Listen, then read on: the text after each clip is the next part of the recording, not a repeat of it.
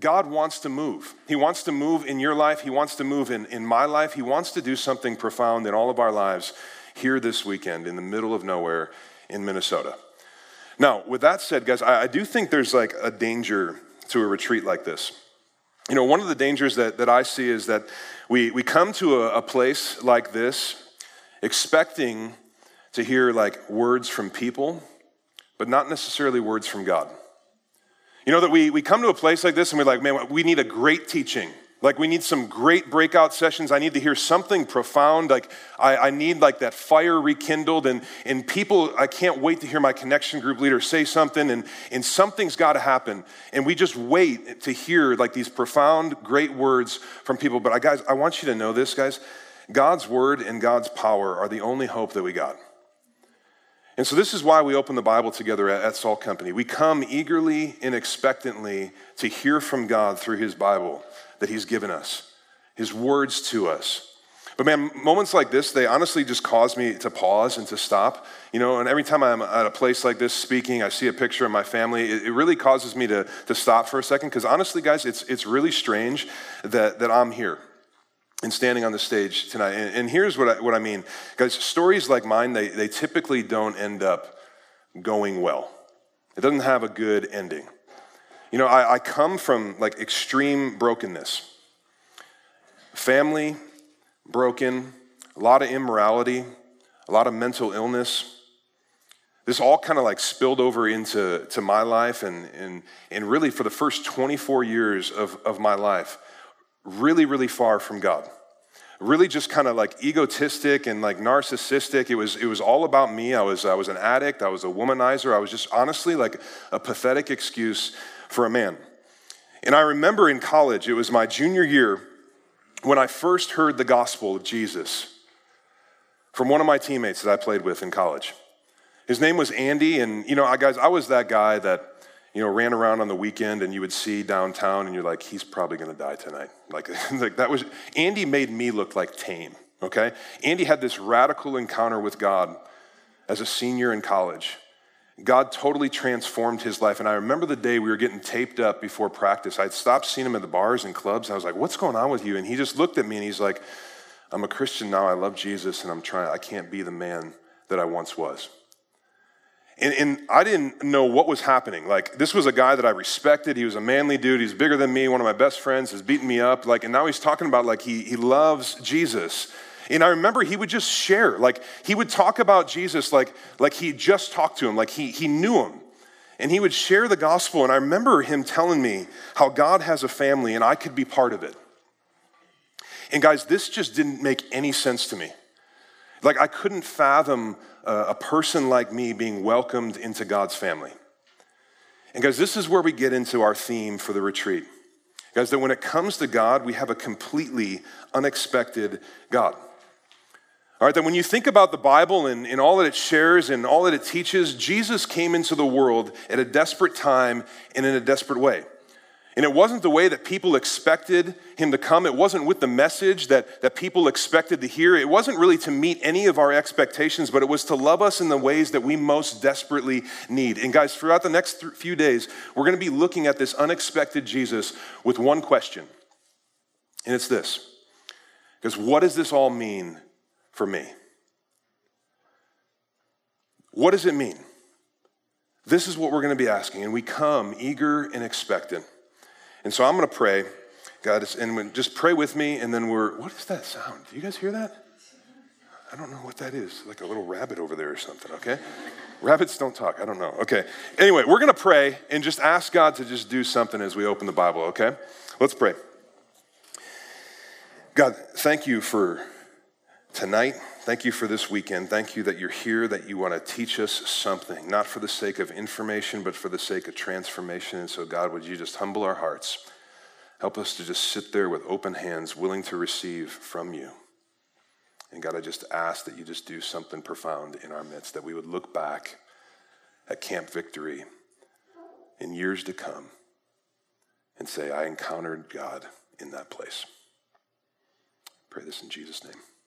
Amen. All right, so if you have your Bible, go ahead and, and open up and find your place to the Gospel of Matthew, chapter one. And guys, while you get there, let me say this. The, the passage that, that I'm going to teach through tonight might be one of the most formative passages of my entire life.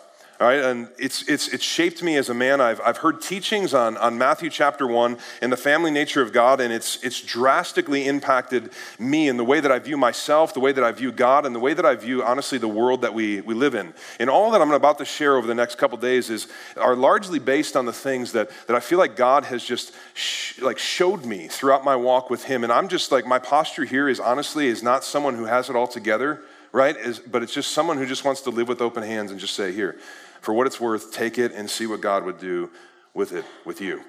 Now, as we get into this, there's one thing we need to we need to know, okay? Second Timothy three sixteen says that all of Scripture is breathed out by God and it's profitable, all right? This is going to be extremely important for you to remember as we get into the text tonight. It's, it's going to make sense here in just a minute, because as we get into the Gospel of, of Matthew, he starts with a long list of names, a genealogy, all right?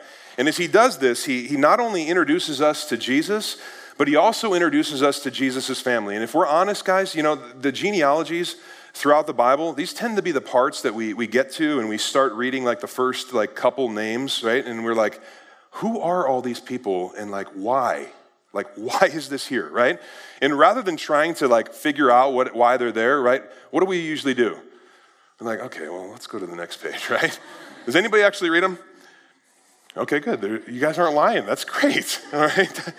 But guys, for me, I, I learned to like skip this. This is like what I learned like in my first Bible study that I ever went to in the locker room at Bowling Green State University. Having not grown up in the church, I, I literally knew nothing about the Bible. And I remember the first Bible study I went to and someone was like, open up to like John three sixteen. And I'm like, is that like a page number? Like, I don't know what this means. And like, and, and I'm in this Bible study and like, I didn't want these guys, like they were super zealous Christians and I didn't want them to get too worked up and see like I was excited or anything like that. So I was like, hey guys, like theoretically, all right, don't pounce on me, but theoretically, if I wanted to start reading the Bible, like where should I start? And the guy that was leading, he, he said, well, start in the Gospel of Matthew. Go to Matthew chapter one. It's all about Jesus' birth, his life, his death, and his resurrection. And, you know, looking back on that, that's like really good advice if, if he would have stopped there, all right? Because what happened was is I got, he gave me this Bible. I got to Matthew chapter one when I got home that night, and I started reading, and I saw all these names. And I was just like, this is like a really bad book, right? Like, I mean, I don't understand why Christians are like all about this. And so the next day at practice, I, I pulled him. I was like, hey, John, come here, dude. Like, no offense, but like, what are you guys into, right? It's just like a phone book. Like, what are you, what are you doing? I'm like, this is really bad. And he was like, oh my gosh, man, I, for, I forgot to tell you, like whenever you get to a long list of names, just skip that part because it's really not, it's really not relevant to us today. And so I did. And for years, I just, I had that thought. I was like, okay, we just skip this part because here's what you need to know. The genealogy here in Matthew chapter one is absolutely critical to understanding the gospel of Jesus and how we are to relate with God. And I want to show you this tonight because here's the truth. As we look at Jesus and his family tonight, we're going to see something completely unexpected. That it would seem like to make sense that the perfect man Jesus would come from like a perfect family, right? It would, it would make sense. But here's what you need to know, guys. Jesus' family is just like all of our families, meaning this. Jesus' family is a very sinful family. It's a messed up family. It's a broken family. And in the midst of all of this brokenness, guys, there's, there's something incredible. There's this unexpected good news for every single one of us. And so here's what we're going to do, okay? We're just going to read chapter one, and I'm going to show you two men and two women who are significant in the family story of Jesus. And as we look at these people, I want you to remember this. This is kind of like the big idea. So if you don't have your journal thing, your booklet thing open up, all right, write this down in there, okay? There is room for you in Jesus' family. Because this is the big idea. There's a place for you in Jesus' family. Regardless of, of who you are, regardless of what you have done, what you currently do, what you currently believe, we're going to see this truth that there's room for you in Jesus' family by looking at these four people today. And I think that I know that every single one of us is going to relate at least to one of these people. And so here's here we go. Let's get into this. Matthew chapter one, verse one. So what we see. The book of the genealogy of Jesus Christ, the son of David. I want you to circle David. We're going to talk about David. So the son of David, the son of Abraham. Circle Abraham. We're going to talk about him.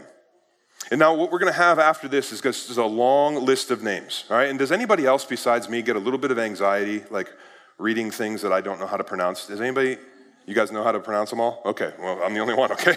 Because I'll let you in on a little bit of my life. I'm really not particularly smart, okay?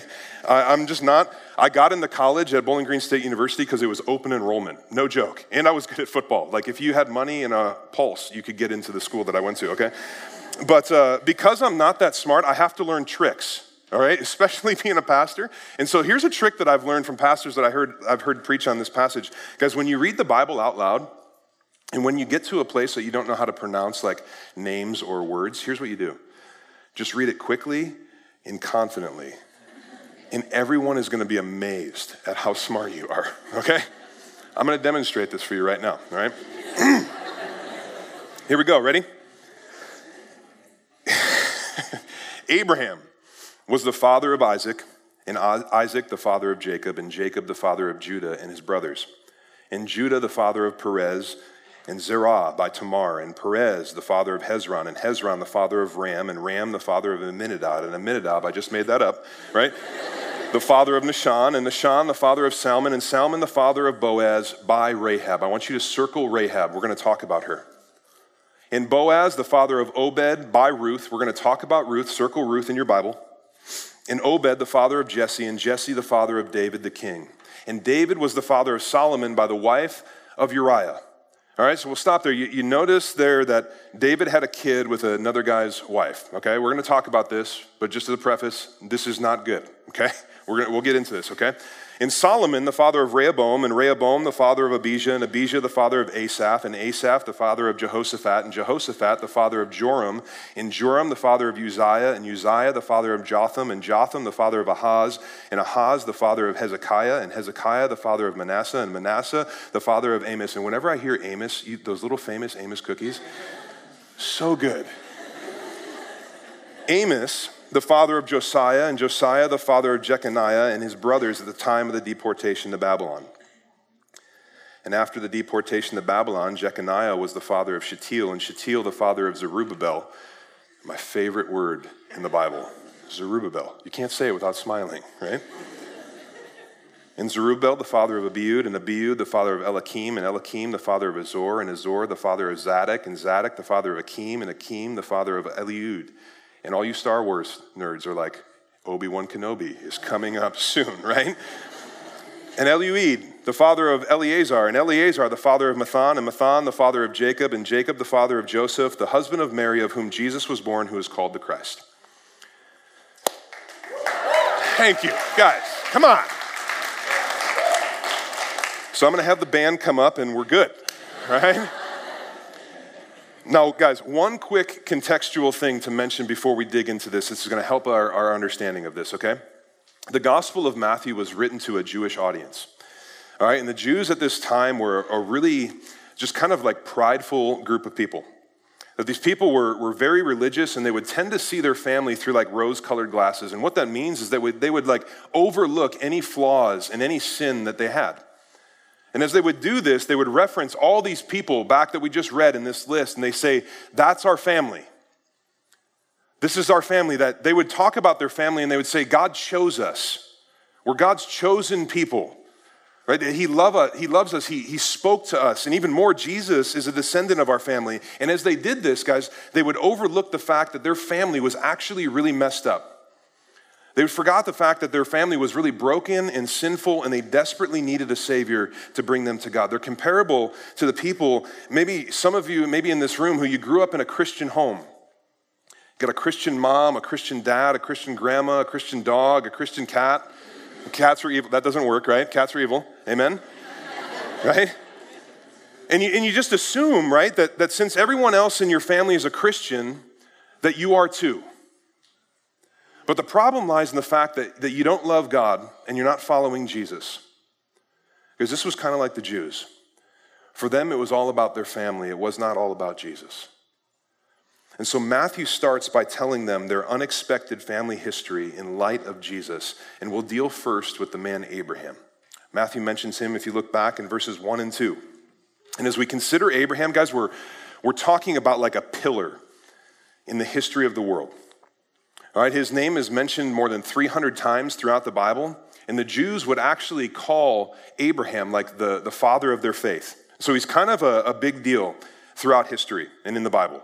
But here's the interesting thing, guys. When God came to, to Abraham, guys, he wasn't a Jew. All right, in fact, he was quite the opposite. We see in the Bible that Abraham came from a place called Babylon, who are in many ways, like in many regards, like enemies of God. They didn't love God. They didn't follow God. None of that. And so here's a guy from a group of people who cared nothing of God, who weren't seeking God at all. But in the midst of this, guys, God was seeking him. And I really want you to see this, guys. All right, Abraham was not calling out for God, but God came calling out to him. And in this, guys, we see something so significant. We see that God loves regardless of behavior and faith. You just need to know that. In fact, you, you've never locked eyes with someone that doesn't mean a significant amount to God. No matter how jacked up you think they are, God loves.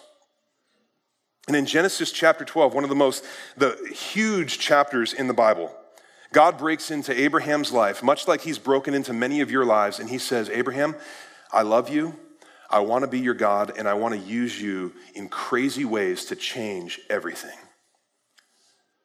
And God tells him that even though him and his wife are very old, that he's going to have a son, and through him would come a descendant who would be the Savior of the world, Jesus. Now here's what I want you to see. Because even though Abraham is a huge man of faith in the Bible, he's still a man with a huge sin problem that desperately needs a Savior. See, Abraham was, was much like me and many of you who for the longest time, like, cared nothing about God. But despite this, God cared for him and radically redirected his life. And even after coming to God in faith, I love the fact that the Bible is so honest. The Bible is like the most honest book in the world. The Bible is so honest to, to show Abraham that he doesn't become perfect through faith. Like, he still struggles. Some of you have maybe think like, I become a Christian, Jesus takes my sin, and now I'm like completely sanctified. And you don't you don't have sin. That's just a lie, guys. The, the Christian life is not about perfection, but it's about progression. Right? It's, it's not about being perfect, because we're not going to be perfect, but it's about progressing towards God. So every day is just another step towards Jesus, being conformed to the image of Jesus. Romans eight twenty-nine, this is what it is. But Abraham doesn't become perfect. Instead, he becomes forgiven and redeemed, and he continually needs the grace of God throughout his life because he screws up in a lot of different ways. And maybe you can relate to that. I sure, I certainly can. But when I consider Abraham, guys, I, I think of many of us. That much like Abraham, some of you are here today and, and you're walking through life without a care or regard for God. Some of you intentionally, some of you just ignorantly. But God has, has brought you here this weekend. And maybe you're beginning to sense him doing something in your life like Abraham did. And God is just waiting for you to respond in faith like Abraham did so he can show you his love, so he can take your sin, so he can bring you into his family and change the course of your entire life. God wants that for you guys.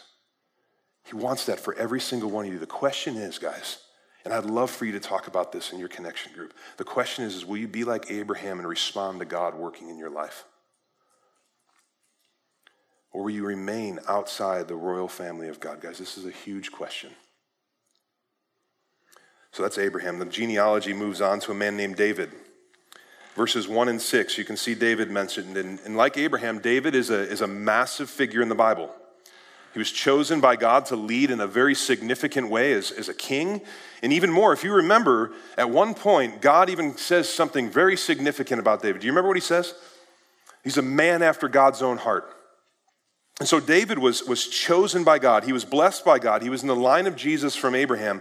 But along with that, guys, David was not always a good and godly man.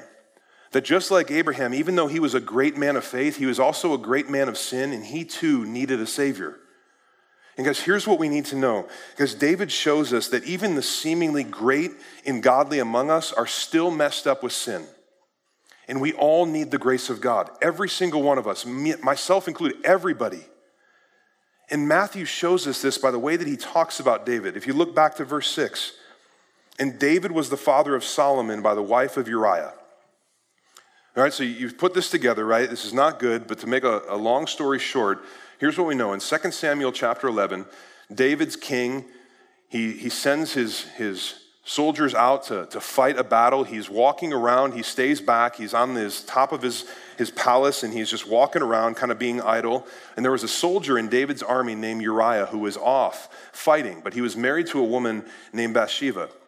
All right, and while Uriah was fighting this battle for David, David caught a glimpse of Uriah's wife bathing. All right, and this is one of those like truthful but like awkward moments in the Bible. Like you're not like, how did that happen? Like I don't, we don't know how that's happened. But however it went down, David saw her, he wanted her, he pursued her, he slept with her, and he got her pregnant. And guys, you know those moments when you realize that you really mess up? And you're like freaking out, and you're trying to cover up, you're, you're scrambling so that no one finds out. This is kind of what David does.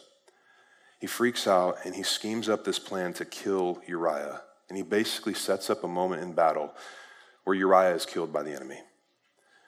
And so the, the man who is chosen by God, who is a man after God's own heart, is also a murderer and an adulterer.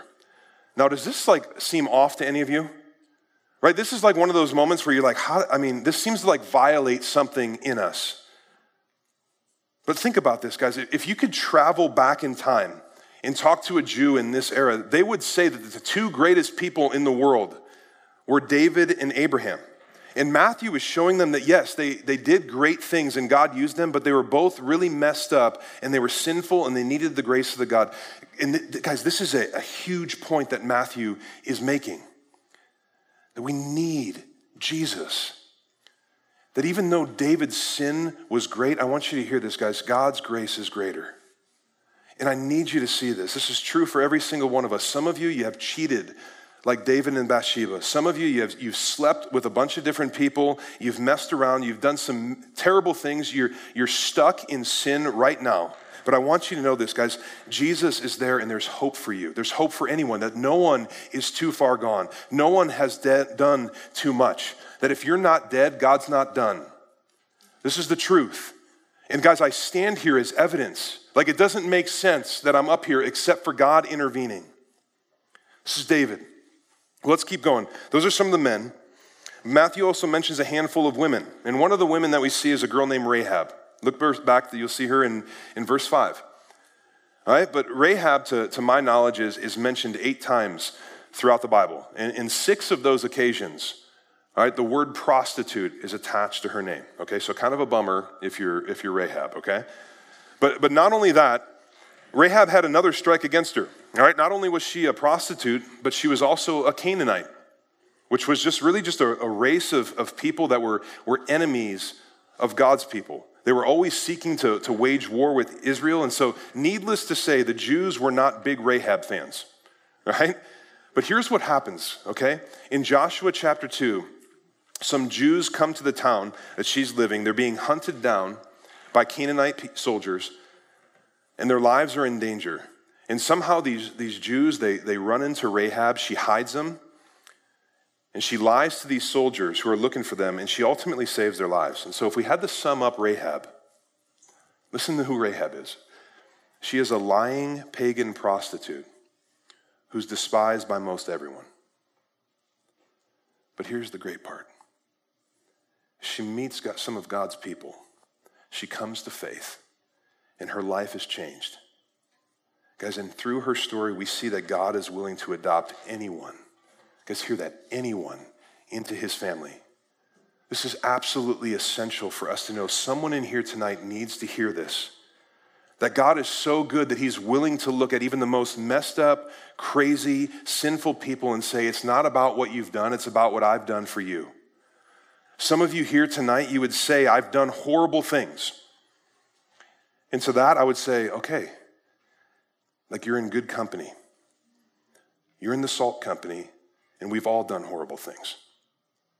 There's only one that's perfect, and his name is Jesus. And that's why we love him. That's why we do everything in his name. Because there's good news. There's room for you in Jesus' family, right? Because this, thank you. This is what God does. And finally, the last woman I'll mention in verse five is Ruth. Guys, and I love Ruth's story. If I have another daughter, I'm going to push for Ruth being the name. Because here's the thing with Ruth. She, she may be one of the most phenomenal women in the Bible. But while she was a great woman, Ruth comes from a, a really bad background. She comes from a line of people called the Moabites. All right, and the Moabites can trace their ancestry all the way back. There's like a fly hanging around my head. Can they can trace their ancestry back all the way in the days of Abraham to a man named Lot, who's a pretty messed up dude. Right? You ask, what's wrong with Lot? A lot, okay? Like, a lot. But here's what happens, okay? Genesis chapter nineteen, we see that Lot and his daughters, they were, they were hiding. All right, they're afraid of being killed as there was a bunch of bad stuff happening. And, and with this, they, they isolated themselves in a cave somewhere. And they were just living in this cave, Lot and his daughters. Well, the daughters were getting older and they became so worried that they would never have children. In those days, like you had to, like women, you got some of your value from having kids, and they were worried that they weren't going to have kids. And so the, the daughters kind of get together and they say, okay, here's what we're going to, I got a plan for this. We're going to, we're going to make this happen. Here's what we're going to do. We're going to get dad drunk. And then we'll take turns having sex with him. And he'll get us pregnant, and we'll have kids. And this is what happens. And they become the first of the Moabites. So clearly a little dysfunction here, right? I mean, back in the day, Jerry Springer, all over this, okay? Doctor Phil, every single day of the week, okay? But the Moabites, they basically become that part of the family that no one wants to hang around with. They walk into the family reunion and always like, okay, there's the Moabites, right? This is this is them, right? You remember that show, Here Comes Honey Boo Boo? This is like, that's not right. That's mean. Okay, I'm sorry. It's kind of like that. Oh, Jesus, I'm sorry. Guys, this is where Ruth comes from. This is where she comes from. Because here's what happens. Some Jews, God's people, they end up living in a region near Ruth and the Moabites. And Ruth and the people of God begin to interact. Ruth comes to faith, starts to follow God, and her family origin, which labeled her as disgusting and undesirable, gets erased, and she enters into the family of God as a new person. And as her story goes, she marries a guy named Boaz, and we learn that she gives birth to a son, and she becomes King David's great-grandma. Because I don't know about you, but I love this. Like, I love this. I see myself in, in this story. If I was a woman, it'd be perfect, but it's not. Like, but I see myself. Here's, here's a woman with the wrong past, born into a messed up family, had a hard life, was far from God. She was despised and rejected by so many, but then she meets God, and he changes her identity completely, and he makes her new. This is what the Apostle Paul says in, in Second Corinthians chapter five, verse seventeen, right? If anyone is in Christ, they are a new creation. Behold, the new has come and the old has gone. You're new. This is what Ruth's story is all about. And so, guys, let's just pause and, and apply Matthew chapter one. There's a powerful lesson to learn about Jesus and his family right now. Jesus is an unexpected sort of king with an unexpected sort of family. Just like the genealogy of Jesus, the family and the kingdom of Jesus will be filled with broken and messed up people. And here's what that means for me and you today. Guys, maybe you have a messed up story. Maybe you have a shame-filled past. Maybe you're sort of the sort of person that like no one would expect. Maybe you're even from Iowa and everyone in Minnesota hates you, okay? You know, oh my gosh, oh my gosh. Someone pray for that girl. But you know what? If that's you, because that's good. Because if you're messed up and you're a nobody and you're broken, you're exactly the sort of person that can be part of the family line of Jesus. They're the sort of people that Jesus is inviting right now into his family are a lot like the people that were part of the family line in the past. And I'll even say this, guys, you being here is a reminder of your invitation to Jesus' family. That is why you're here. You're not here by coincidence. Like the sovereignty of God has brought you here so Jesus can invite you into his family and remind you of this gospel truth. And so here's how we'll end tonight, guys. I think there's a lot of people here that maybe are like the, the Jews that Matthew is, is writing to. that maybe we have like a, a complete misunderstanding about what it means to come to God and live in the family of God. Because humanity, guys, we, we can't seem to fathom being welcomed in by a perfect God, a perfect and holy God.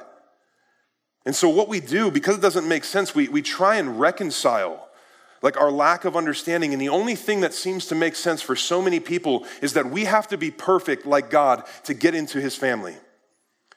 And that's not only not true, but this keeps so many people away from God because deep down inside every single one of us, we know that we cannot be good enough for God. And so, so many people say, okay, well, why even try then? I want you to think about it like this, guys. The Jews of this time, they viewed the family of God like a job interview. It was all about looking good and where you came from. But Matthew shows us by looking at these people tonight that it's not like that at all. Because I want you to hear this, guys. Coming to Jesus' family is like going to the doctor's office, not a job interview. That some of us, we, we think that come to Jesus, like you go to a job interview and like you, you present yourself in the best possible light. Like you, you go to your connection group, you walk into Salt Company and be like, here's, here's my resume, right? And, and you're like, here, look what I'm, look how good I am. This isn't the way you walk into a doctor's office, right? You don't walk into a doctor's office and the doctor says, hey, what's wrong? You're like, actually, I'm pretty, I'm, I'm fine. Man, I'm, I'm really actually thriving right now. I just wanted to come say hi, right? No, you like walk into a doctor's office and the doctor's like, what's wrong? And you're like, I got this rash and it's oozing and it smells. Like, that's weird. Like, I don't know. Right? But this is what we do. We we are just real. We come with our stuff. Guys, this is what it looks like to come to Jesus and to come to Jesus' family. There's no, and there's no fear in this. Because we talked about this last night. That God's radical love is just, it's unexpected. Romans five eight, that while we were still sinners, Jesus died, he died for all that stuff that we want to hide. But Jesus invites us to come to his family and just to bring it all out to the light and say, here it is. Because once it's out in the light, it can be forgiven and it can be killed. And we can live as the people that God has created us to be. Guys, tonight is just an invitation to like, come to Jesus. If you're a Christian, like, come to Jesus. Lay the sin at his feet. Grab somebody in your connection group in your cabin and just say, here's the thing. Go to the doctor's office tonight. If you're not, you just need to know there is a place for you in Jesus' family, and he died to make it possible because Jesus welcomes us into his family. Let me pray.